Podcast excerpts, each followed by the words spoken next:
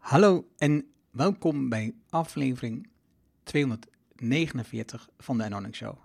Je leert van ondernemers en ondernemende mensen die bijzondere resultaten bereiken. Welke beslissingen ze genomen hebben om hier te komen, wat ze doen, de strategie en hoe ze klanten krijgen. Mijn naam is Arno Hanning en ik deel mijn opgedane kennis, ervaringen en expertise met jou. Ik coach ondernemers die kennis leveren aan bedrijven om betere beslissingen te nemen, zodat ze weer gaan doen wat ze het liefste doen met meer resultaat en minder hard werken. Vandaag eindelijk het gesprek met Martine de Ridder. Martine is een 31-jarige ondernemer en stiefmoeder van drie. Stiefmoeder van twee, moeder van één. Op haar 24e startte zij haar eerste online platform in een mode waar duurzaamheid en de deeleconomie een prominente rol speelden. In de loop der jaren heeft zij bedrijven over de hele wereld geholpen met het opzetten van nieuwe producten en diensten. Validatie en experimenteren is niet alleen haar specialiteit, maar ook haar passie. Sinds haar vlog op YouTube ben ik Martine gaan volgen. Al heb ik niets met mode, maar het ondernemerschap van Martine en de spontaniteit raakte me zodat ik iedere week weer haar nieuwste video bekeek. Zo zag ik de ontwikkelingen van haar onderneming toen en het abrupte einde. Sindsdien stimuleert ze met haar nieuw bedrijf ondernemerschap en ondernemers. Het was gaaf om eindelijk met haar gesprek te zijn voor de podcast en te leren over duurzame mode, investeerders en haar gedrevenheid. Veel plezier met de inzichten van Martine. Laten we beginnen.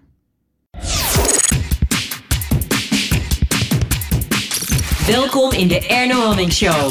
De podcast waarin je leert over de beslissingen om te groeien als ondernemer met je bedrijf. Luister naar de persoonlijke verhalen van succesvolle ondernemers en ondernemende mensen. Dan nu jouw business coach Erno Hamming.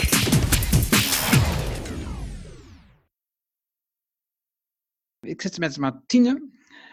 Uh, Miss, ja, dat is uh, uh, hoe, ik, hoe ik haar eigenlijk gewoon ken. en het duurde lang voordat ik in de gaten had dat het, mis, dat het Martine de Ridder was. en ja, dat is zo grappig. Maar dat, van mij, ik heb eigenlijk, ik denk, nou, bijna vanaf het begin je video's gevolgd toen je startte met uh. Dus, ik heb veel van je reizen in die tijd meegemaakt. En dus dat was mijn mijn opening, ik, ik, ik, net speelde ik er weer een paar af en ik, in de openingstune weer, oh ja, dat was het, ja, ja dat is waar ook. Zo herkenbaar. um, jij bent ooit um, gestart op de UvA met een Bachelor of Arts. Ja.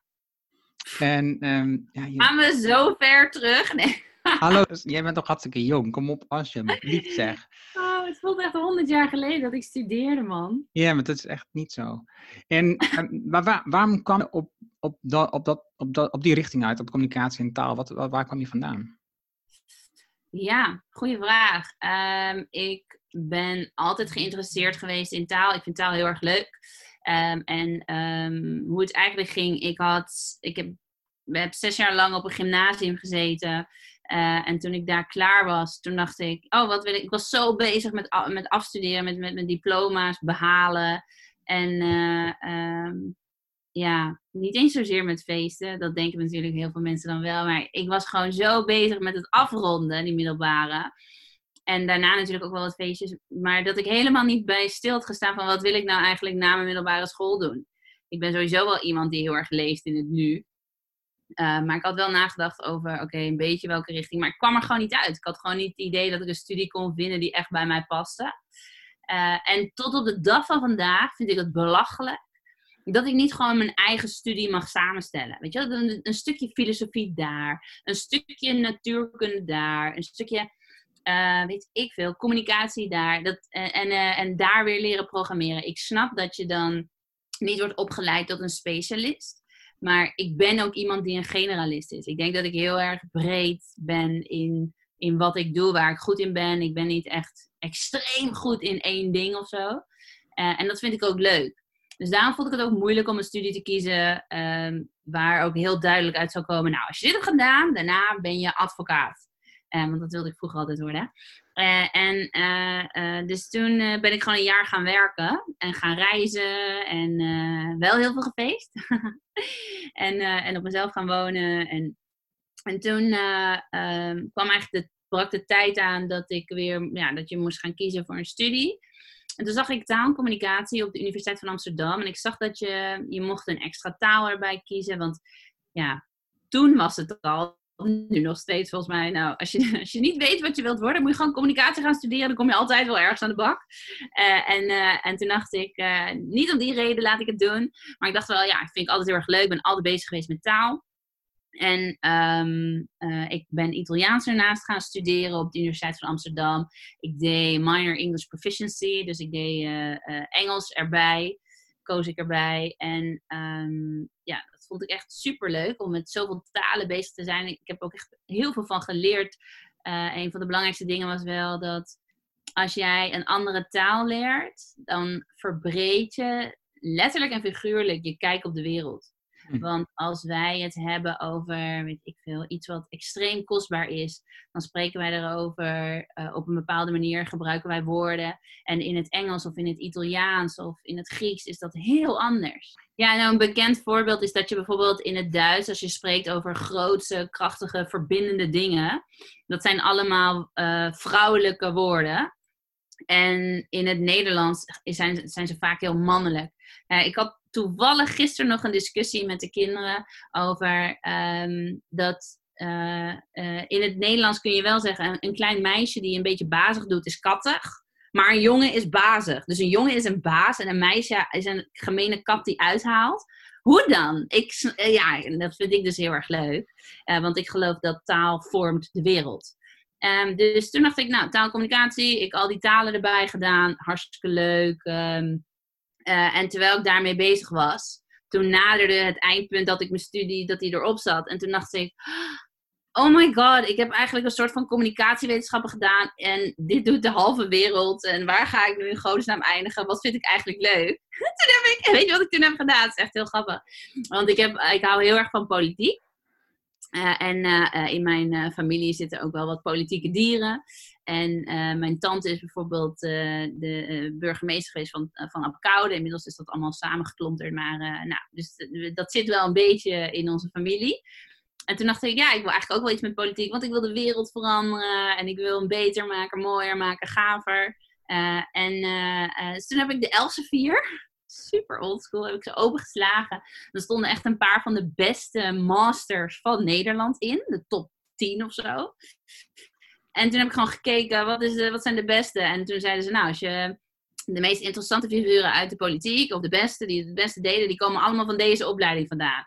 Dus ik googelde, oh, dat is die. Dus ik lezen. En dat was op de USBO, de Utrechtse School Bestuurs- en Organisatiekunde. En toen heb ik echt, oh man, ik heb echt mijn, mijn blaren op mijn vingers gewerkt, om zeg maar echt op, om daarop te kunnen komen. Maar het is wel gelukt. Uh, en toen ben ik dus de master communicatiebeleid en management gaan doen. En, uh, um, want ik had ja, dus uh, politieke ambities ook wel. en dus zo rolde ik van een totaal diffuse, nee, totaal generieke opleiding, van, zo, zoals iets als communicatie, rolde ik door in beleidskunde, in management. En tijdens mijn studie ging ik al werken bij een consultancyclub. Ja, dat heb ik. En, daardoor heb ik echt een beetje van beide werelden wat meegekregen. En uh, dacht ik eigenlijk al heel snel, oh wauw, die grote bedrijven, het lijkt zo cool om met de, oh my god, de CEO van Unilever, ik zit met hem aan tafel, wauw.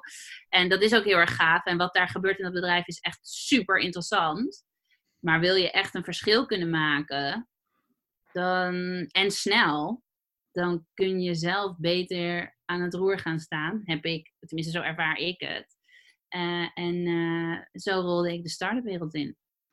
Want je zei net, ik had toen politieke ambities. Zijn die ondertussen verdwenen? ja, ik uh, denk het niet. Want ik heb wel echt heel veel ja, hele sterke ideeën over hoe het zou kunnen in Nederland. Misschien zelfs wel hoe het zou moeten in Nederland. Maar als ik zie hoe, als er dingen verkeerd gaan, als mensen worden benadeeld, als er instanties zijn die mensen in onze samenleving achterstellen. Zo. Ik ben heel erg. Ik, onrecht is echt iets waar ik van kan wakker liggen. Dus ja, ik heb die, die ambities heb ik nog steeds. En ik heb ook altijd gezegd, maar dat zeg ik al vanaf mijn 25ste en inmiddels ben ik 31. Zeg ik, maar dan moet ik eerst nog wat wilde haren verliezen. Want ik ben nu gewoon te wild voor de politiek. En dat geloof dat ben ik gewoon nu nog steeds. Ik denk, ik denk juist niet. Ik denk juist dat de wilde haren zorgen voor, uh, voor de vernieuwing in dit soort um, werelden. Ja, alleen weet je wat het is? Vooral in de Nederlandse politiek. Dan je moet je aansluiten bij een partij. Stel, of, of je moet echt mega ambitieus zijn en je eigen partij willen opstellen. Met een heel verkiezingsprogramma. La la la la. Ja, nou weet je, dat, dat vind ik dan ook wel weer echt dat ik denk: oké, dat gaat best wel ver. Dan moet je ook wel echt heel veel ideeën over alles hebben. En dan wil, wil je niet een one-trick pony zijn. Hè, van uh, um, wat je ook van ze vindt, Forum voor Democratie.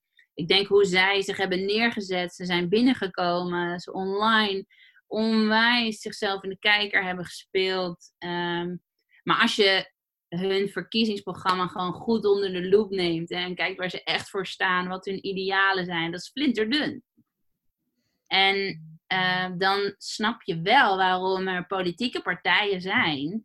Ook al sta ik er bijvoorbeeld helemaal niet achter, maar de SGP, snap je wel waarom die al zo lang bestaan. En snap je wel dat ze bestaansrecht hebben en snap je wel dat ze, die staan ook echt ergens voor. En die hebben wel echt dingen meegemaakt en weten wat wel en niet werkt. En natuurlijk zou een, een frisse wind uh, ook bij zo'n partij heel gezond zijn. Mhm. Ik denk juist, want vrouwen worden daar nog steeds uh, achtergesteld. Wat echt achterlijk is, als je het mij vraagt. Maar um, ja, dus ik zou dan in de. Dus ik zou persoonlijk zou ik me dan aansluiten bij een politieke partij. En er is op dit moment echt geen politieke partij waarvan ik denk, ja, daar vind ik het merendeel wel goed van. Zodat ik het mindere ook slik. Mhm. En dat is natuurlijk wel hoe iedereen omhoog klimt binnen politieke partijen. Door te doen wat de partij van je verlangt. En ik ben gewoon niet zo heel erg goed met dat soort hiërarchieën. De, daarom begin je ook gewoon je eigen bedrijf allemaal. Dat is iets makkelijker. Ja. maar dan, um, want ik zag op, dat je op het VWO, zeg maar, dan heb je bijvoorbeeld theater gedaan in, in het laatste jaar. Sorry, wat zei je? Je hebt ook theater gedaan. Zo, op, oh ja, ja. En dus, dus uh, op gymnasium, niet uh, VWO, gymnasium. En, um, en, en, en ik zie ik zie dat, ik zag dat ook terug in je video's. Hè? Dus ik zie bij een aantal mensen dat zij veel meer drama in de video's leggen. Um, dan ik dat ooit zou kunnen. En dat, dat is juist wat het dus leuk maakt. Dat is juist waardoor je naar een video wilt kijken. Waardoor je dus um, telkens weer denkt, oh ja, wat gaat wat nu weer gebeuren? Weet je wel? En um, waarom, waarom kom je dan uiteindelijk naar data en, en, en fashion, die combinatie? Ja, ja ik heb heel veel invloeden van mode in mijn familie, maar op allemaal hele eigen wijze. Dus bijvoorbeeld mijn moeder kan echt fantastisch kleding maken. Ik kan echt geen kleding maken. Kun je leren. En dat kan, ja, dat kan ik leren, maar dat wil ik niet. Nee, precies. En, um, mijn, dus mijn moeder vindt het heel erg leuk om met patronen te werken, daarmee aan de slag te gaan. En dan heeft ze een vet mooi patroon gevonden. En dan heeft ze hele mooie stoffen gevonden. En dan maakt ze drie dezelfde jurkjes. En die kan ze dan op allerlei manieren dragen. En ik zou nooit, nooit, nooit, nooit één kledingstuk meerdere keren in mijn kledingkast hebben hangen. Al is de een zwart en de ander wit of geel met blauwe stippen en, en weet ik veel, uh, goud met paars. Het gebeurt gewoon niet. Ik wil echt dat alles in zekere zin een soort van uniek en eigen is. Dus ik weet nog wel dat ik een keer tegen een vriendin zei van... Oh, dit zijn echt de beste pumps om op te lopen. En ze zei, oh ja, dat heb ik ook. En die heb ik echt in vijf kleuren. En toen dacht ik echt... Oh, daar kan ik echt... Daar kan ik helemaal niks mee. Want ik zal altijd dan denken... Er is één paar wat ik toch het mooiste vind. Dus waarom zou ik dan die rest ook nog hebben? Dus Um, dus ik heb wel heel erg gevoel bij. En dat, weet je, niet iedereen is natuurlijk eens met hoe ik me nu kleed. En uh, ik ben net terug van sporten, dus ik heb een heel makkelijk uh, jasje nu aan. Ja. Maar dus ik uh, heb wel in de familie en, en mensen die heel veel met mode bezig zijn geweest, allemaal op hun eigen manier. En ik ben, ben heel erg picky en kieskeurig in wat ik draag en wat ik mooi vind. Dus dat was er altijd al. En ik heb een gezonde obsessie voor ontdekken wat mensen leuk vinden. Dus toen ik um, meer leerde over de mode-industrie en hoe ontzettend ziek die is. Mensen spreken wel eens over fast fashion. Nou, ik heb het liever over sick fashion. Want het is echt walgelijk wat we doen met de resources in de wereld en hoe we ermee omgaan. Um, en, wat is het meest sick aan de wereld? Ja, weet je, ik vind het, de hele industrie is best wel slecht. Maar um, ja, weet je, mensen schrikken zich rot als ze erachter komen dat er honderden liters water nodig zijn voor één spijkerbroek. Mensen schrikken zich rot als er inderdaad kindjes van zes um, hun leuke sportbroek in elkaar naaien. Um, ik kan er niet bij dat hele grote modehuizen um, om de zoveel weken hele nieuwe collecties in hun kledings, uh, kledingwinkels hebben hangen. Um, wat dat betekent dat al het oude is of verkocht, uh, of nou ja, is verkocht, uh, of is in de sale gegaan. en wat overblijft, wordt waarschijnlijk vernietigd. of wordt opgekocht door weer een andere partij die het dan ook weer voor een honderdste verkoopt. Dus um, het is helemaal, het is totaal niet duurzaam. En dan bedoel ik het niet geitenwolle sokkerig van uh, we moeten allemaal zelfgebreide jasjes gaan, uh, uh, gaan maken van schapenwol, van schapen die een goed leven hebben gehad.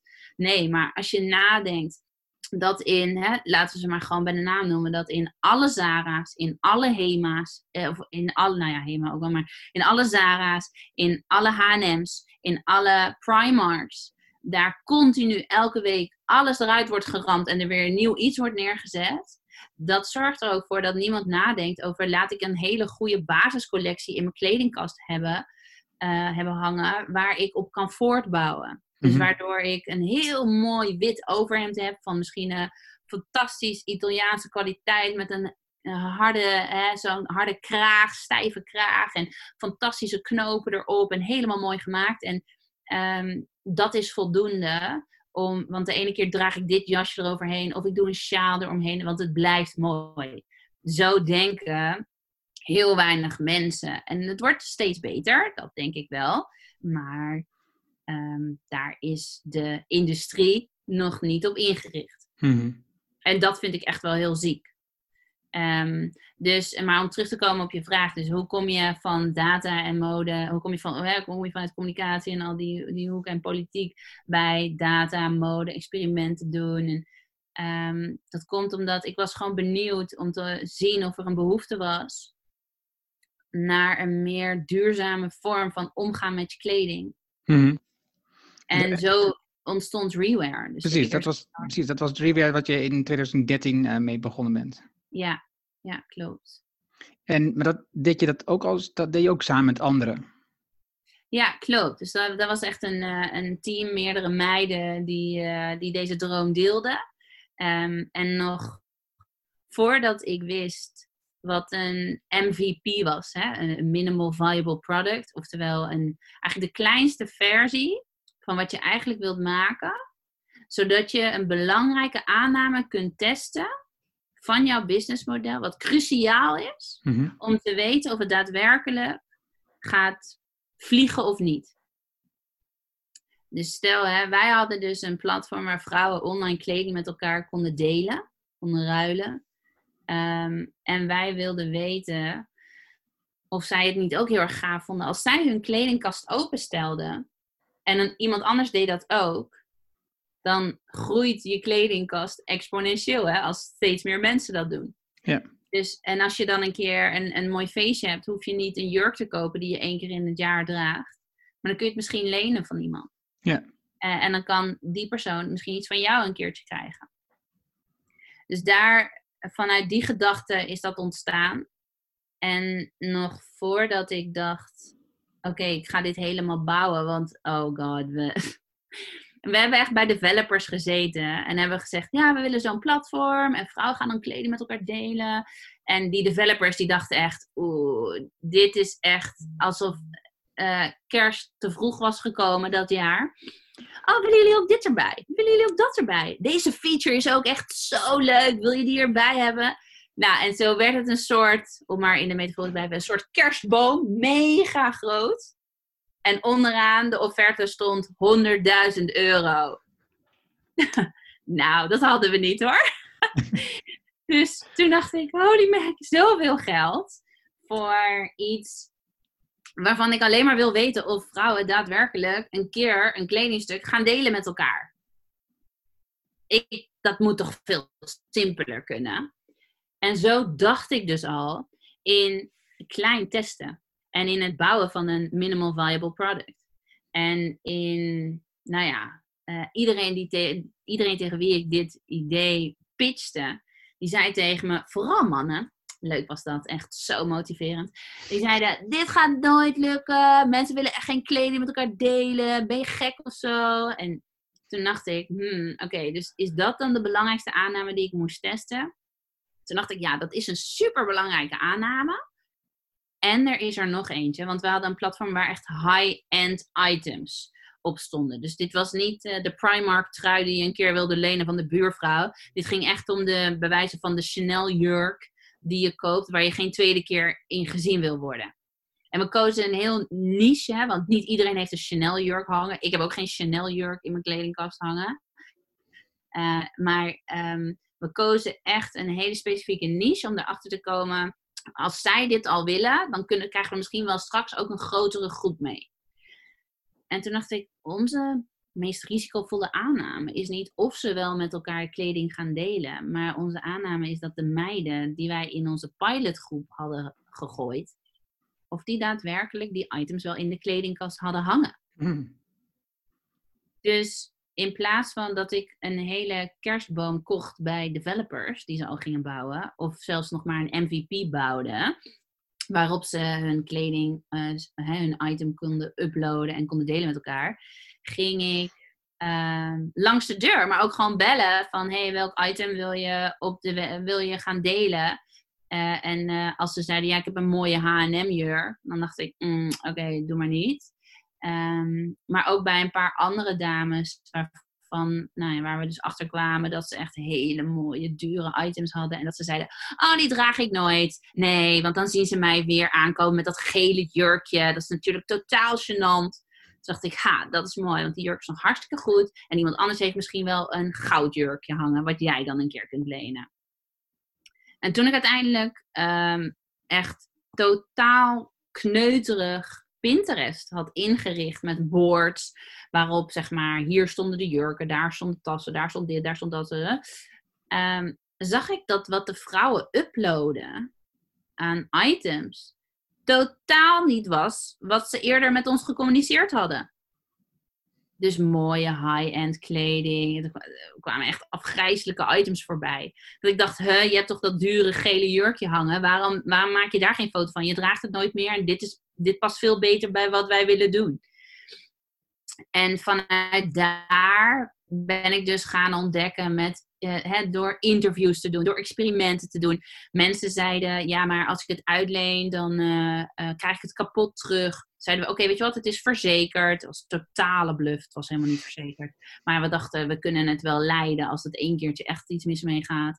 Want het was geen verzekeraar die in zee wilde, want die vroegen echt een percentage van de originele aankoop. Nou ja, pak een Chanel jurk, wat? Dan praat je over misschien wel hè, uh, 5, 8.000 euro. En dan willen ze dan een percentage van alleen al als premie. Ja, dat gaat gewoon niet lukken. Mm -hmm. Dus, um, nou ja.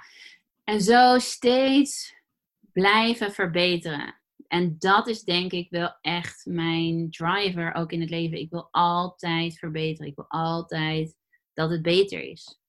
En dat betekent niet dat ik niet gelukkig ben met wat het nu is. En dat ik, dat ik daar niet tevreden mee ben. Maar het betekent wel dat ik altijd zal zoeken naar kansen. Um, ik zat even te kijken, want ik, ik herinner me ook dat ik ooit iemand hierover vertelde, die eigenares, die uh, ergens een podcast van haar geluisterd, Rent the Runway. Ja. Dat, dat, dat, is wel een heel succesvol platform, wat een beetje... Ja, maar, dat jou... was dus een van onze inspiraties. Oké, okay, zie je dat? Absoluut. Ja. Maar weet je wat dus zo interessant is aan hun business?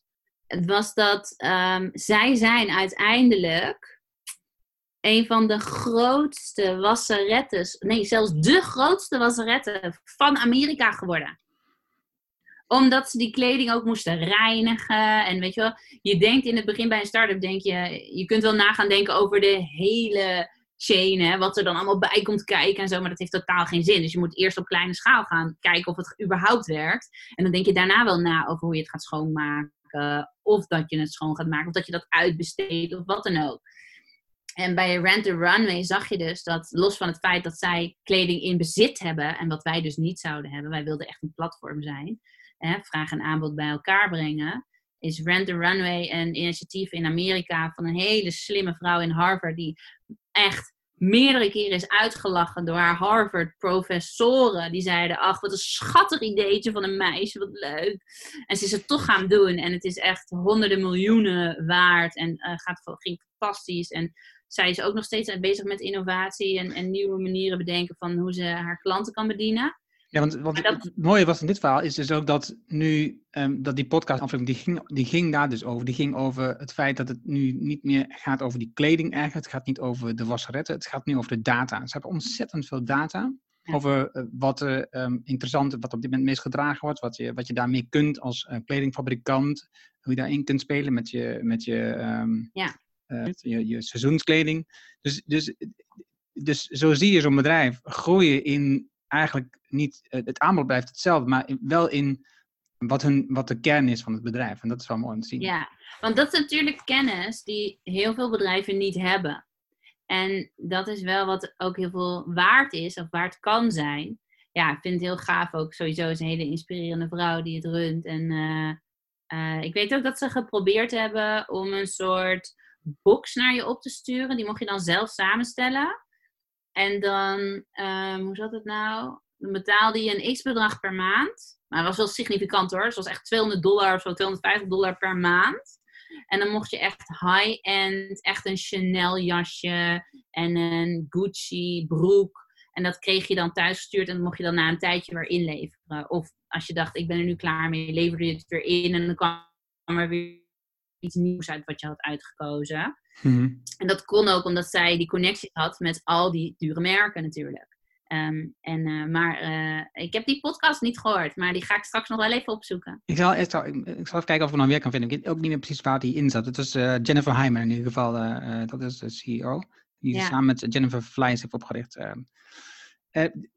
je noemde het ook iets uit dat je, dat je het over had. Dus, um, dat je dan ben ik kwijt hoe je dat nou net zei. in ieder geval, ik, ik zag de overgang naar um, uh, fashionista. Hè? Dus dat je wilt um, ontdekken wat, wat de nieuwe mogelijkheden zijn. En dat je iets wilt uittesten. En, en, en um, oh ja, ik, ik weet hoe het over ging. Ik, ik, ik, ik ramble een beetje. Komt dat je net, je had het net over het feit dat je, zoals, zoals zei, dat je onderzoekt iets. En een bepaald moment merk je dat je dus de, de data krijgt en dat dat veel waard is. Hè? Dat het veel waard is met de kennis die je verkrijgt van de mensen op je website. En dat was ook een beetje de insteek die jij had met uh, Fashionista, waarbij jij een verschuiving hebt gemaakt uh, van hoe het gesproken was met affiliate links, naar um, dat je eigenlijk probeerde een, een shop voor jezelf te bouwen, uiteindelijk um, dropshipping vindt, zeg maar. Ja. Dus zo leg je het goed uit, toch? Ja, absoluut. Ja, en ik heb nog wel daartussenin, is ook natuurlijk nog heel veel gebeurd. Want ik heb ook nog bij een internationaal strategiebureau gewerkt. En uh, uh, ja, dus toen, daar heb ik ook heel veel met start-ups mogen werken, scale-ups. Maar ook wel weer met grote bedrijven, waar ik ook heel veel van heb geleerd. Want het zijn natuurlijk echt wel hele interessante bedrijven en met extreem veel impact. Dus het zijn niet alleen maar de start-ups die impact kunnen hebben, dat geloof ik niet. Mm -hmm. Maar um, nou ja, dus dat heb ik toen ook gezien. En toen inderdaad kreeg ik de, de mogelijkheid, kreeg ik de kans om uh, uh, Fashionista te runnen, te, eigenlijk weer nieuw leven in te blazen. Was een heel veelbelovende start-up, begon dat in Nederland. En op een gegeven moment kwam, dat, kwam de mogelijkheid daar om, die, om dat te kopen, want het had een tijdje ook stilgestaan. Um, maar in onze ogen had het nog wel potentie. Dus toen hebben we dat geprobeerd nieuw leven in te blazen. Nou, dat uh, avontuur heeft uh, minder dan een jaar geduurd, uh, want dat is toen weer gekeeld. maar inderdaad, ik wilde echt naartoe naar een eigen shop. Ik geloof niet meer zo in de, nou, hoe het oorspronkelijk was bedoeld. Dus dat er inspiratie werd geboden voor mode. Van kijk eens, hoe mooi ziet dit eruit. Um, dit outfit wat zij aan heeft, kun jij ook dragen met uh, soortgelijke items uh, van dit merk, van dat merk. En als je erop klikt en je kocht het, leuk, dan kregen wij een, uh, een percentage van dat bedrag. Hè? Ja. Ja. Wat was volgens jou dan een van de belangrijkste um, dingen die ervoor gezorgd dat uiteindelijk binnen een jaar ook voorbij was? Oh man, een van de belangrijkste dingen. Ja, dat vind ik moeilijk. Omdat er zijn natuurlijk heel veel dingen die dan spelen waar je dan achter komt. Net zoals bij elk bedrijf. Wat zijn omstandigheden waar je rekening mee moet houden die wel binnen je invloedssfeer liggen, maar sommige dingen ook buiten die invloedssfeer. Weet je wel, GDPR was best wel toen uh, helemaal uh, uh, gaande. Dus, je, dus, de manier waarop je met gegevens en data omgaat en privacy. Um, je Duidelijkheid, GDPR in Nederland is het Afrika. Oh ja. Dat is niet erg. Dat is voor de mensen die dat dan even niet zo snel snappen. Ja, heel goed, heel goed. Um, ja, ik heb sowieso de neiging om af en toe eh, Amerikaanse woorden, Engelse woorden er doorheen te gooien. Maar dat is gewoon omdat ik dan ik ook zoveel dingen doe in het Engels. Soms dan vergeet ik gewoon het Nederlandse woordje ervoor. Dus ja. ik word daar altijd heel terecht, altijd door iedereen op gecorrigeerd. En de Nederlanders vinden me daar altijd heel stom voor, terwijl ik zelf... Oh nee, het, ik, het enige wat ik doe is soort ondertiteling, meer niet. Ja, nee, en terecht, en terecht. Heel goed. Nee, dus uh, je hebt dus zeg maar invloeden van buitenaf, hè, waarbij je dus wet en regelgeving, dat speelde mee. Uh, wat meespeelde was een uh, visie die ik najoeg, die misschien niet gedragen werd door andere belangrijke figuren. Um, uh, wat er ook mee te maken had, was dat je onderdeel bent van een investeringsmaatschappij die heeft geïnvesteerd in meerdere ventures. Hmm. En jij een van de vele bent. en waar jij het gevoel hebt, um, jouw start-up, dat, dat is voor jou, voor mij in elk geval, de wereld. Er is niks buiten dat. Ja, natuurlijk is er meer dan dat. Maar dat is het enige waar je mee bezig bent. Als jij je niet kunt identificeren met jouw bedrijf, en dan hè, in dit geval dus met jouw start-up, met jouw platform. En, dus er, en jij bent niet jouw bedrijf. En jouw bedrijf is niet um, volledig. Ja, je, je, moet het, ja, ik vind het heel moeilijk om uit te leggen, maar je moet het echt zijn.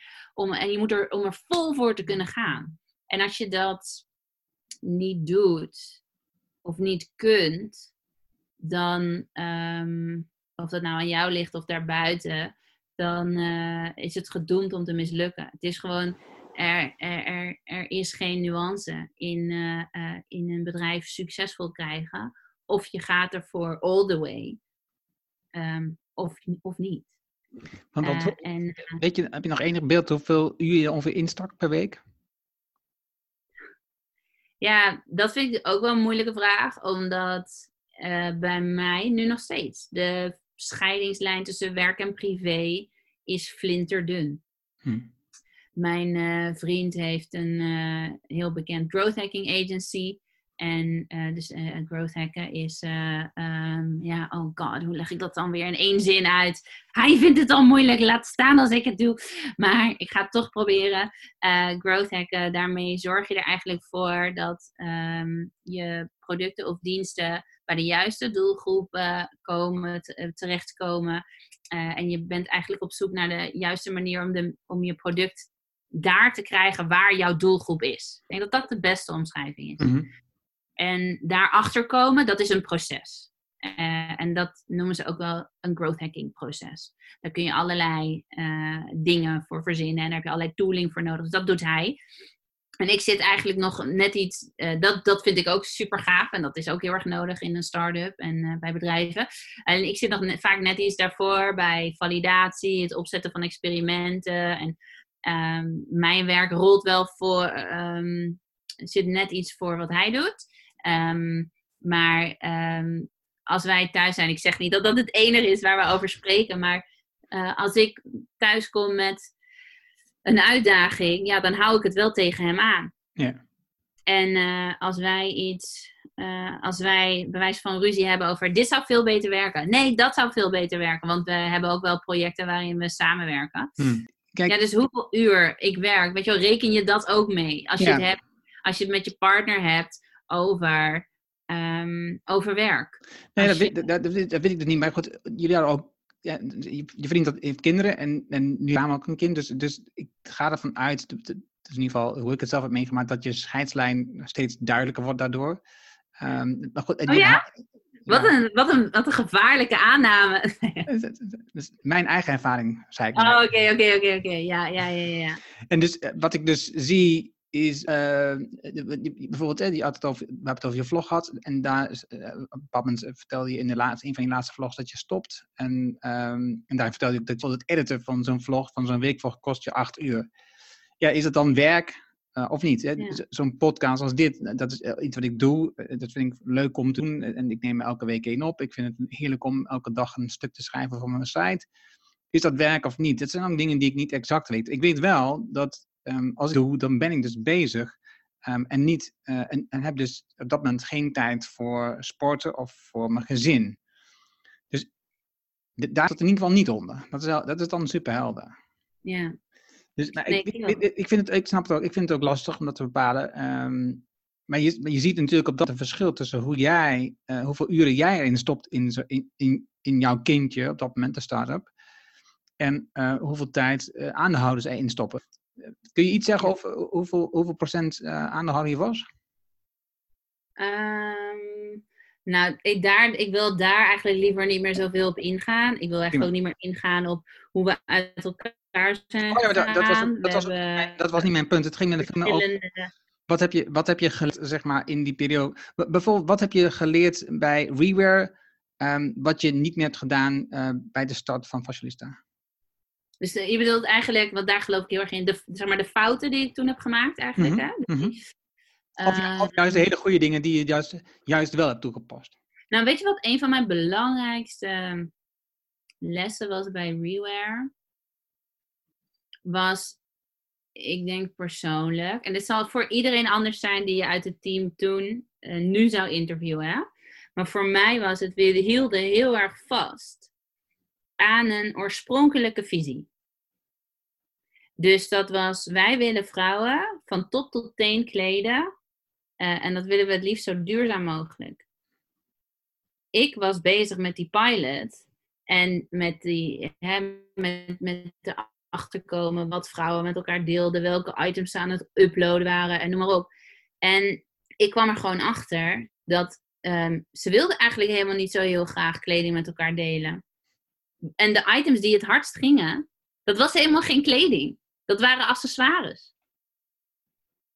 En toen, ik denk dat daar wel gesprekken over gevoerd zijn binnen het team. Van hé, hey, uh, we zien dit gebeuren. En dan was het ja, maar ons originele idee is, we kleden vrouwen van top tot teen. Ja, maar dat willen ze niet. Ze willen accessoires. En ze willen zelfs de kans om die accessoires te kopen. Nee, dat is niet ons idee. Dat is niet het oorspronkelijke idee. Ja, nou ja, uit het raam met dat oorspronkelijke idee dan. Ga alsjeblieft iets creëren waar de klant wel op zit te wachten. En ik denk dat dit wel echt een hele. Dit heb ik mezelf nog niet eens beseft. Maar ik denk dat dat ook wel iets is wat bij, waar ik bij Fashion Lisa dus heel erg op gespitst was. Om niet te doen. Um, en dat ik dus heel erg open stond voor experimenteren. En, maar dat er eigenlijk stiekem al wel uh, een bepaald plan lag. Of een bepaalde hoop was. Voor een bepaald businessmodel. Waarvan ik vond dat het één grote aanname was. Wat eerst getest moest worden. Hmm. Dus ik denk dat, dat ook, ik denk dat dit ook het meeste is wat ik er ooit over heb gezegd. Uh, en ik denk dat dit het meest eerlijk verwoordt. Ja, voor mij in elk geval. En is dat dan ook wat je nu gebruikt in je huidige bij Way Beyond Compare? Absoluut. Ja. Ik geloof veel meer in, uh, als je, ik geloof echt in experimenten doen. Dus ik denk, als jij een fantastisch idee hebt, super gaaf, laten we het testen. Laten we kijken waar de klanten op zitten te wachten. Laten we kijken wat ze leuk vinden. Laten we kijken wat ze er minder leuk aan vinden. Laten we je aannames, waarom de klant zoiets leuk zou vinden, zo laten we het allemaal testen. Eh, want Eh, we denken altijd dat we de klant zo goed kennen, maar dat is niet zo. En ik zeg het daarom ook altijd: wij zijn de expert van de oplossing, maar de klant is de expert van het probleem. Hmm. Dus luister naar die klant. Luister alsjeblieft naar wat hij te zeggen heeft en naar, kijk naar zijn gedrag. En ga dan nadenken over een oplossing. Ga hem niet vooraf invullen. Daarom zijn de meest succesvolle start-ups, de meest succesvolle scale-ups en wat zelfs gigantische bedrijven zijn geworden, zijn ontstaan vanuit een pijn die de medewerkers, die de founders, die de oprichters zelf hebben gevoeld. Zelf hebben ervaren. En dat is dus wat ik ook doe, ook bij Way Beyond Compare, is laten we kijken wat je echte aannames zijn. En laten we die testen. Laten we kijken of die waar zijn. En dan is, om erachter te komen dat je eerste idee juist was, is veel minder interessant dan om erachter te komen dat je geen gelijk had. Hmm. Want als je geen gelijk hebt, leer je veel meer. Daarom vind ik invalidaties veel waardevoller dan validaties. Ook omdat elke gek kan een idee hebben. Alleen, en weet je, elke gek kan hetzelfde idee hebben als jij. Maar als jij erachter komt waarom dat toch niet zo'n goed idee is, of waarom dat uh, met een kleine tweak wel een geweldig idee is, dan ben je al een stap verder dan je concurrent. Hmm. En daar geloof ik heel erg in, uh, dus in contact houden met de klant. En daarom zei ik ook eerder in dit gesprek, ja, ik ben op een gezonde manier altijd obsessief bezig met wat mensen willen. Uh, dat vind ik, ik vind erachter komen waar echt die behoefte ligt. En daar iets voor bieden, in de vorm van een dienst, een product, maakt niet uit. Dat vind ik het gaafste wat er is. En daarom heb ik uh, heel veel ervaring in de mode, pharma, uh, financiële wereld. Allerlei bedrijven heb ik daarmee geholpen. Heb ik zelf opgericht daarin. Omdat het dan niet meer uitmaakt wat je doet. Ik, ik geloof wel dat ik zelf een overkoepelende visie heb voor mijn eigen leven, werk en privé. Maar um, ben ik dus wel breed inzetbaar. En ben ik wat dat betreft dus wel een generalist in wat ik doe. -hmm. Is het is het ook soms zo dat, nee, even die validatie, um, op het moment dat je een invalidatie hebt, uh, want jij doet dat nu samen met de klant, um, het voordeel voor jou is dat dit moment sta je op stand. Um, toen je dat voor je eigen bedrijf deed, dan zit je er middenin en dan heb je, je hebt een bepaalde visie. Het is bijvoorbeeld het geloof dat je had van uh, we moeten loslaten van affiliate, we moeten zelf een frontend zijn en dan dat doorschuiven. Um, en dan krijg je een, een invalidatie. Is het dan lastig om als eigenaar om daarvan af te stappen, om dat te accepteren? Mm. En, en, zo ja, en hoe ga je er dan mee om? Ja, het, is niet, ja, het, is, het is nooit makkelijk, want het voelt als falen. Ja. En dat is wel grappig om, om het daar met iemand over te hebben die altijd faalangst heeft gehad. en uh, waarvoor ik zelfs, uh, uh, weet je, wij moesten altijd op de middelbare, moesten we in het begin van het jaar, in de onderbouw, weet je, in de eerste, tweede en de derde, moesten we zo'n toets doen om te zien of je misschien wel faalangst had. Dat was echt een joke. Ik dacht echt, wat een onzinvraag en zo. Maar het kwam in het eerste jaar uit. Ja, Martine, je hebt wel verhoogde kans op faalangst. Dat ik faalangst, uh, ga weg man. Uh, ik uh, werk gewoon keihard en het komt wel goed. En in het tweede jaar deed ik weer die test. En toen kwam er weer uit. Ja, je hebt echt wel kans op een, weet ik veel, ik weet niet eens meer hoe de, hoe de score precies zat. Toen dacht ik, nou oké, okay, uh, blijkbaar heb ik dan faalangst volgens deze test. Uh, wat betekent dat dan precies en zo. En nou, ik herkende wel dingen. En toen had mijn mentor, ik had een super gaaf mentor, die zei van, we hebben daar een soort cursus voor. Waarom ga je daar niet naartoe? Nou, ik, zou, ik durf eigenlijk niet te zeggen wat ik van die cursus vond en zo. Maar oké, okay, uh, misschien, genoeg. Ja, misschien was het niet helemaal voor mij toen op dat moment. Maar ik denk wel terugkijken. Ik denk wel echt dat ik een zekere vorm op sommige momenten wel echt van faalangst heb gehad. Ik heb ook wel echt momenten gehad dat ik dacht. Ik heb ergens een haar in mijn mond. Maar uh, ik heb echt wel op sommige momenten gehad. Um, dat ik dacht: oké, ik breek nu liever mijn been. Dan dat ik die toets nu moet maken, want ik heb hem niet goed genoeg voorbereid. Dus is dat perfectionisme? Is dat faalangst? Ik heb me er ook nooit lang genoeg in verdiept hoor, om daar echt een, iets over, zinnigs over te kunnen zeggen. Maar omdat ik toen ik de businesswereld instapte, best wel gruwelijk op mijn bek ben gegaan, meerdere keren, in relatief korte tijd, kwam ik erachter, oh wauw, ik heb totaal gefaald. En ik leef nog. Nee. het, het is ook zo relatief, weet je wel. En ik denk dat de grootste fouten die ik heb gemaakt met mijn start-ups of toen ik ehm, wel bij, het, bij een strategiebureau werkte of bij een consultieclub, dat was de meest interessante tijd. Ik, ik herinner me die mooie momenten niet meer dat alles van een laaien dakje ging. En, maar ik kan je wel vertellen, waarbij ik ehm, echt gevoeld heb dat ik leefde, omdat ik dacht: Oh my god, hoe gaan we dit oplossen? Dit is helemaal anders gelopen dan verwacht. En eh, hoe kan dit nou? En dat zijn de momenten, ja, denk ik, waar, ik, ja, waar je voor leeft. Ja. Hey, en nu je dit zo zegt, ehm, als je het zo nu terugkijkt ehm, van de afgelopen eh, jaren, wat is, wat is een van die, nou, wat is het ene ding waarvan je zegt, nou, toen ik er middenin zat, zag het echt uit als een drama. En zo terugkijkt, was dat een van de momenten waar ik het meest heb geleerd. Nou, ik denk bij één start-up. Ja.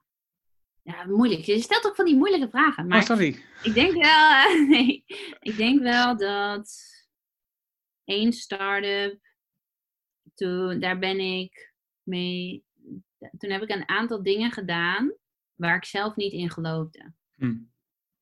Omdat ik denk ik wel meer bovenop de data zat, maar ook omdat ik heel veel met klanten, potentiële klanten had gesproken. En dat ik dacht, ja, dit zit er gewoon niet in. Weet je wel, wij kunnen dit wel willen. En toen heb ik heel erg geluisterd naar advies om mij heen. Van mensen die zeiden, ja, maar het moet zo en het moet zo. En ik was vrij jong en ik dacht, wie ben ik nou? Het zal wel. Ik moet, uh, moet nu gewoon luisteren naar wat meer senior mensen om mij heen. Blijkbaar weten zij het beter. Laat ik het gewoon proberen, dan zit ik veilig. En toen ben ik nog een aantal maanden met iets doorgegaan. Waar ik niet meer in geloofde. Hm. En dat voel, ook al was het maar een paar maanden, het voelde als jaren. En daarna heb ik dus ook gezegd, gelukkig leerde ik die les vrij snel. um, toen heb ik gezegd, ik ga nooit meer iets doen voor werk. Wat ik niet leuk vind, waar, waar ik niet achter sta. Waarvan ik het gevoel heb dat het niet klopt, dat het niet werkt of whatever. En um, ja, ik kan wel met trots zeggen dat ik dat nog steeds doe. -hmm. Even terug naar die, um, die voor het moment dat zo'n validatie niet uitpakt zoals je verwacht. Hè? Dus jij werkt met veel verschillende soorten klanten. En um, zij hebben een bepaalde stelling, die testen met, uh, met uh, een validatiecheck. En dan komt het niet uit wat ze verwachten. En eigenlijk houden ze vast aan hun oorspronkelijke stelling. Een beetje wat je net beschrijft. Um, hoe, ga je daar dan mee om als extern? Hoe, hoe, hoe, probeer je dat dan te laten zien dat toch die invalidatie waardevol is en dat je daar, dat je daar iets mee moet doen? Nou, dat is heel makkelijk. Ik zeg van tevoren al, um, als we een invalidatie vinden, dan gaat de champagne open. En als het gevalideerd wordt, dan hebben we een probleem. Dus ik probeer ze daarmee al te laten zien van, hallo, uh, dit is waar we voor gaan. En uh, ik heb natuurlijk ook een, ik heb een supergoed team om me heen, um, waarmee we dit doen. En, waarmee we dit kunnen, uh, waarmee we ook echt wel die mindset van teams op zo'n manier weten te veranderen, um, dat ze er ook voor openstaan. Neem niet weg dat ik ook wel met hele senior, hele professionele mensen werk, die ontzettend koppig zijn. En um, dan helpt het dat ik communicatie heb gestudeerd. En dat ik uh, uh, ook nog, uh, je mocht een keer zo'n afslag kiezen of zo. En toen koos ik discussiëren, debatteren en zo. Ik heb ook nog met, het juni met zo'n junior lagerhuis heb ik meegedaan en zo. Dus ik vind debatteren ook echt heel leuk. Dus dan ga ik gewoon het debat aan. Weet je, dan ga ik gewoon de discussie aan. En ik kan niet goed tegen mijn verlies. oh, dit is zo slecht voor mijn imago. Maar nee, nee, nee. Even maar iets van de dolle. Weet je, ik geef van tevoren duidelijk aan wat de verwachtingen zijn, waar we op moeten sturen. En als iemand echt, weet je, en het scheelt dat ik gewoon heel veel fouten heb gemaakt. Waardoor ik kan zeggen, als we hier aan vasthouden, weet je wat er dan gebeurt? En dan geef ik gewoon een voorbeeld van mijn eigen start-up. Geef ik een voorbeeld van een traject wat ik heb gedaan, wat totaal naar de Filistijn is gegaan. Geef ik een voorbeeld van iemand die erin stond zoals hij en waar die persoon nu is. Dus ja, ehm, ik heb geen bakken met ervaring, maar ik heb genoeg meegemaakt om te geloven in wat ik weet en wat ik kan. En dat wanneer zij naar links gaan en ik zie dat het echt niet goed is, dat ik dat ook kan onderbouwen. En ik word Mhm. natuurlijk ook, hè, ik word ook gevraagd voor mijn expertise. Dus op het moment dat ze daar niet naar willen luisteren, zeg, dan zouden we ook alle, zouden we elkaars tijd, geld, moeite verspillen. En sowieso, voor mij heeft het nooit gedraaid om. ehm, ja, voor, nee, laat ik het zo zeggen. Voor mij draait het echt om impact hebben. Ik wil niet met mensen werken die middelmatig zijn, die voor Hm. middelmatigheid gaan. Ik wil echt met toppers werken. Daarom heeft mijn bedrijf Way Beyond Compare. Ik wil mensen hebben die Way Beyond Compare dingen willen doen. Ik wil mensen die hun team Way Beyond Compare eh, willen laten leveren, willen laten denken, willen laten creëren. En anders ga ik er niet met je in zee. En dat klinkt super arrogant, daar ben ik me van bewust. En toen WBC werd opgericht, is een van de allerbelangrijkste dingen die gelijk op mijn pad kwam. Dat was ook een super leerzame les van 2019. Toen kwam er een klant eh, op mijn pad en ik had er een, geen goed gevoel bij. En eh, toen zei een van mijn mentoren, die ik heel dankbaar ben, dat zijn al wat meer senior figuren in de ondernemerswereld. Die zei: Martine, het gaat niet om de klanten waar je ja tegen zegt en die ja volmondig ja tegen jou zeggen. Het gaat om klanten die heel graag met jou willen werken en waarvan jij zegt: wij passen niet bij elkaar. Mhm. En dat is echt zo. Want toen ik nee tegen die had gezegd, kwamen er zoveel betere op mijn pad daarna. En ik weet niet hoe dat werkt, maar dit is wel wat er is gebeurd. Hm, hm. Je, sprak over een mentor. Heb je, heb je meerdere mentoren? Ja, ik heb er twee. Mhm. Alle twee man, helaas. ik had nu echt heel graag willen zeggen, ah, het is super interessante vrouw. En, eh, nee, dus dit zijn wel twee, eh, twee gasten die echt, eh, voor wie ik veel bewondering heb. En ehm, met wie ik eh, ehm, echt wel een hele goede, goede band heb. En ehm, allebei verschillende achtergrond, maar alle twee belachelijk creatief. En, eh, en, en, en een beetje weirdo's. Dat, dat mag ik wel zeggen van ze. Ik zal niet hun namen noemen, maar. eh, eh, en waar zij. Ik ben hun. eh, ja, ik ben hun bewijs van elke dag dankbaar. Ik ben echt heel dankbaar dat zij tijd willen besteden aan de vragen die ik heb als ondernemer, de vragen die ik heb als mens en in, in wat ik doe. Want ehm, door hun frisse kijk, een frisse blik op zaken, ja, ben ik gewoon echt een betere ondernemer. Mhm. heb, je dan, heb je dan een vaste afspraak met hun? Dat je eh, één keer zoveel tijd met hun praat? Hoe werkt dat? Nee, helemaal niet. Want eh, dit zijn hele druk bezette figuren. Dus eh, ehm, ja, ik, ik heb nooit de plek gevond, gevoeld om een soort van... Hey, zullen we één keer in de maand of één keer in de drie maanden? Maar ehm, wanneer er nood aan de man is, dan bel ik ze. En dan zeg ik, dit en dit is mijn probleem, wat moet ik doen? En dan is het, eh, oké, ik zie je morgen daar. Of eh, oké, kun je vanavond nog? Of dan spreken we altijd op hele korte termijn af. Mhm. Eh, of als het kan over telefoon, maar meestal eigenlijk gebeurt dat nooit. Ehm, en dan, eh, dan helpen ze me op weg. Vaak loop ik ook wel echt heel verward weg. Ik heb ook wel eens echt met eentje echt onwijs ruzie gekregen. en toen, toen heb ik zelf gezegd, ja, jij hebt lekker makkelijk praten. Jij bent miljonair. Ik ben helemaal klaar mee. Ik heb straks geen geld meer. Ik moet mijn huis uit. Dat was niet heel, eh, ja, dat was ook interessant. Maar eh, eh, toen, ja, dat was niet zo goed voor mij ook. Maar eh, daar hebben we allebei wat van geleerd, denk ik. Alleen, eh, ik probeer ook wel dat terug te geven. Dus ik heb nu nog steeds wel contact met een paar start-ups die mij af en toe bellen. Eh, en die mij af en toe vragen stellen. En dan eh, dat er gewoon super ambitieuze jongeren, dus echt gewoon, nou ja, wel nou, in de twintig, die dan gewoon vragen, Martine, hoe zou jij dit doen? En dan denk ik, ah joh, dat is hartstikke makkelijk. Doe gewoon zo, zo, zo. En dan zeg je dit, maar je doet dat. En, en, eh, eh, en dan zeggen ze, oh, ik ben je zo dankbaar. Dankjewel, dankjewel. En dan denk ik, oh, dat is grappig. Dat is precies wat ik doe bij hun. Terwijl voor mij is het helemaal geen moeite. Ja. Eh, dus, en dat vind ik wel heel erg mooi aan de, aan de community met ondernemers en ondernemerschap. Dat, die, we zijn over het algemeen wel heel erg bereid om met elkaar onze lessons learned te delen. Althans, zo heb ik het altijd ervaren. Mhm. Ja, dat denk ik. Um, zoals ik net al zei, ik was een fan van je vlog. Um, die ben je gestopt. Uh, wat, wat heeft de vlog jou opgeleverd? Nou, ik ben begonnen met vloggen omdat ik gewoon iets nieuws wilde leren. Ik dacht, oh, nou, lachen. Uh, ik zie allemaal mensen vloggen. Ik ben wel benieuwd, hoe maak je zo'n video? Ik heb geen idee. Dus ik, uh, ik kocht een vlogcamera. En uh, oh shit, daar moet ook een SD-kaart in. Oh, oké, handig. En uh, oh, ik heb hem vast. En dan, weet je, dan heb je hem zo vast. En dan, oh, dat houdt helemaal niet lekker vast. Oké, dan wil je toch zo'n tripod. En, dus nou, toen kocht ik die dingen. En toen had ik mijn eerste vlog opgenomen. En dacht ik, hoe ga ik dit in grote stap editen? maar ik vind het leuk om nieuwe dingen te leren. Ik wil niet iemand zijn wie je de. Ik stel zelf heel vaak de vraag aan mensen: wanneer heb jij voor het laatst iets voor het eerst gedaan?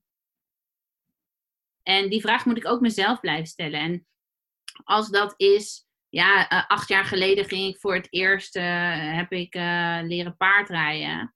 Acht jaar geleden, are you kidding me? ik wil gewoon iets kunnen zeggen van, nou, eh, het afgelopen jaar heb ik dit gedaan. En ik wil daarin niet stilstaan. Ja. Dus um, ik heb ook voor mezelf voorgenomen, en dat is ook een van de redenen waarom ik deze podcast zo gaaf vond, van ja, ik wil ook iets met podcast gaan doen. En ik vond dit wel een hele mooie introductie daarvan. Uh, En ik zit nu te broeden op een ideetje waar ik het over wil laten gaan. Maar dat is iets totaal anders dan mijn business of wat dan ook. Mm -hmm uh, ik wil nog even tegen wat mensen aanhouden. Ook tegen een van mijn mentoren trouwens. Uiteraard. Uh, want ik wil niet moeten zeggen. Wanneer, Martine, wanneer, is voor, wanneer heb jij voor het laatst iets voor het eerst gedaan? Dat ik, dat ik niet meer weet wat het is. Hmm. En dat het jaren geleden is. Ik wil wat? mezelf ook blijven vernieuwen. Maar wat, ja, dus nu een podcast, wat was het daarvoor dan wat, je, wat het meest belangrijkste dat je hebt geleerd? Um, nou ja, ik stel hem meestal in een wat grotere context. Dus dat zeg maar als je, als je wilt leren werken als een start-up, als je wilt, uh, als je echt innovatief, als je ondernemend wilt zijn, dan betekent het dat je ook af en toe een risico moet nemen en uh, dat, dat gaat met vallen en opstaan. En de reden dus dat ik vraag naar wanneer heb jij iets voor het wanneer heb jij voor het laatst iets voor het eerst gedaan, is omdat, hoe ging dat dan? Nou, dat ging natuurlijk helemaal kloten. Het ging natuurlijk helemaal niet. En uh, een van de dingen die mij nu nog steeds frustreert, is mijn vriend is vanaf zijn tweede op skis gezet en van de pistes afgeduwd. En ik heb nooit, uh, nou ja, die luxe of dat probleem gehad. Ja, dat is maar net hoe je bekijkt. Ja. Maar dus ik ben uh, op wat latere leeftijd, een paar jaar geleden, ging ik dus uh, leren skiën. Nou, ik kan echt in heel veel talen schelden, heb ik geleerd. ik, eh, ik kan meer dan 30 blauwe plekken over mijn hele lichaam verzamelen in slechts een paar uur tijd. Ik kan heel makkelijk verdwalen in, uh, in één grote uh, omgeving waar alles wit is. En um, ik kan, zoals ik al zei, ik kan niet zo goed tegen mijn verlies. Maar ik ben dus ook heel competitief. Nou, je kunt je voorstellen wat dat met mijn relatie deed. Als je dus naast een serieus professional skier staat en een kneus op skis, die ze bewijzen van achterstevoren aandoet. En mijn vriend die zegt, we gaan wel van die zwarte, want die is niet zo moeilijk. Nou, het is een wonder dat we nog samen zijn. dus, uh, uh, want mijn probleem is ook wel, als ik dan iets doe, wil ik meteen de beste erin zijn. Dan zijn mijn vlogs echt helemaal niet zo heel erg goed hoor. Maar uh, dan wil ik wel echt dat het iets is. Dan wil ik wel dat het aan een bepaalde standaard voldoet. Dus ik denk dat skiën was wel echt iets wat ik zeg maar nieuw heb gedaan. En nou ja, ik heb een, een aantal maanden geleden een kindje gekregen. Dus die hele zwangerschap was nieuw voor mij. Maar dat is niet echt iets, denk ik. Ja, dat is ook wel iets. Dat is natuurlijk iets heel groots. Ja. Maar um, dat is niet echt iets, denk ik, wat echt een. Ja, het is natuurlijk ook wel een skill moederschap. Maar ik ben al zeven jaar lang stiefmoeder.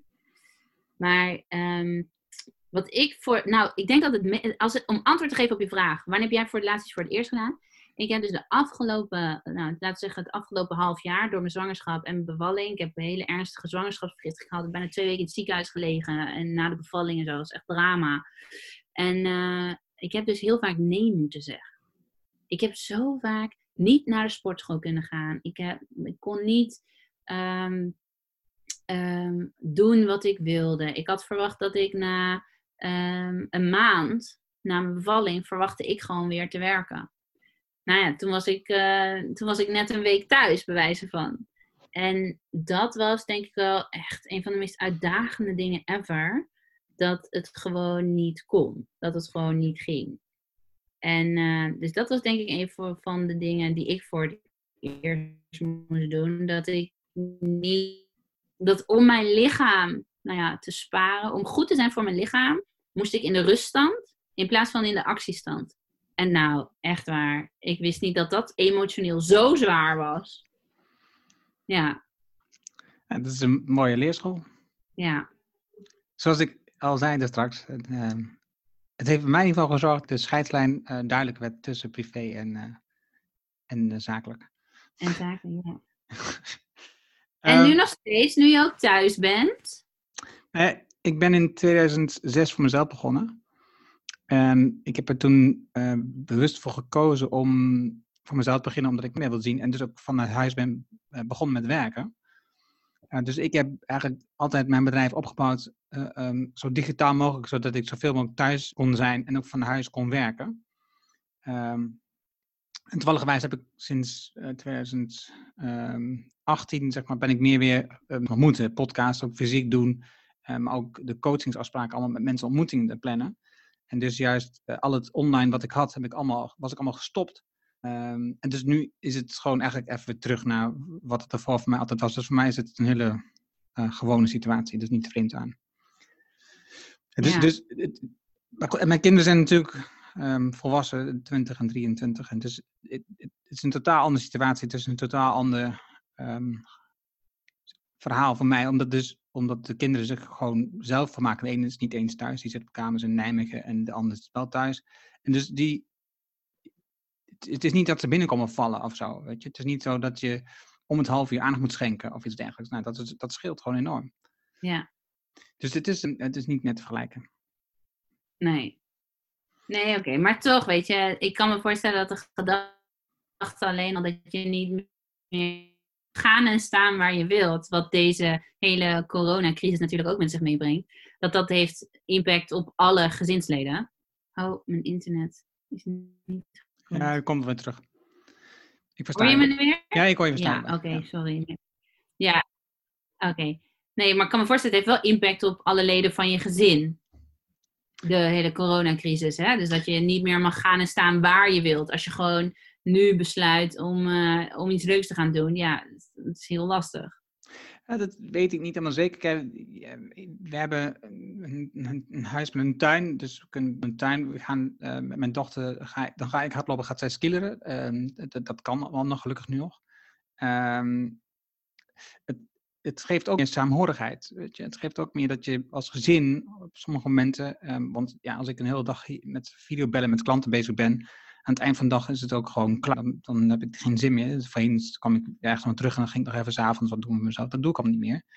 En dus ben je s'avonds eigenlijk gewoon ook meer bij elkaar. Dus het, is, het geeft ook meer, voor mij in ieder geval, meer gevoel van saamhorigheid nu. En dus um, ja. ik, heb, ik heb ervaar het niet als een last. Nee. Grappig genoeg. Mooi. Ja. Um, als jij. Lees jij veel? Dat weet ik eigenlijk niet eens. Um, ja, ik lees heel veel. Okay. Ik lees echt heel veel. Ik lees heel veel artikelen online. Ik lees heel veel reviews, zeg maar, echte um, Harvard Business Reviews. En um, ik lees heel veel. Ja, dankjewel. Dat is mijn connectie boek. Dus ik ben nu ook in een boek bezig, uh, wat gewoon voor plezier is. Maar het is ook wel weer een randje business eigenlijk, maar goed toch. Oké, okay. Um, uh, sorry dat ik het niet wist, maar wat is, wat is een boek wat jij de afgelopen tijd um, hebt gelezen, wat, het, wat de meeste indruk maakt of wat je, wat je het meeste aan anderen aanbeveelt? Um, ik moet even kijken. Hoe heet die ook alweer? Maar dat is zeg maar mijn all-time favoriete boek. Mm-hmm. Sowieso De eenzaamheid van de priemgetallen. Dat vind ik echt een van de... Vind, ken je dat boek? Nee. Oh my god, dat is echt... Dat vind ik zo, dat is zo'n, zo'n, zo'n mooi boek. Ik ben ondertussen even aan het googelen.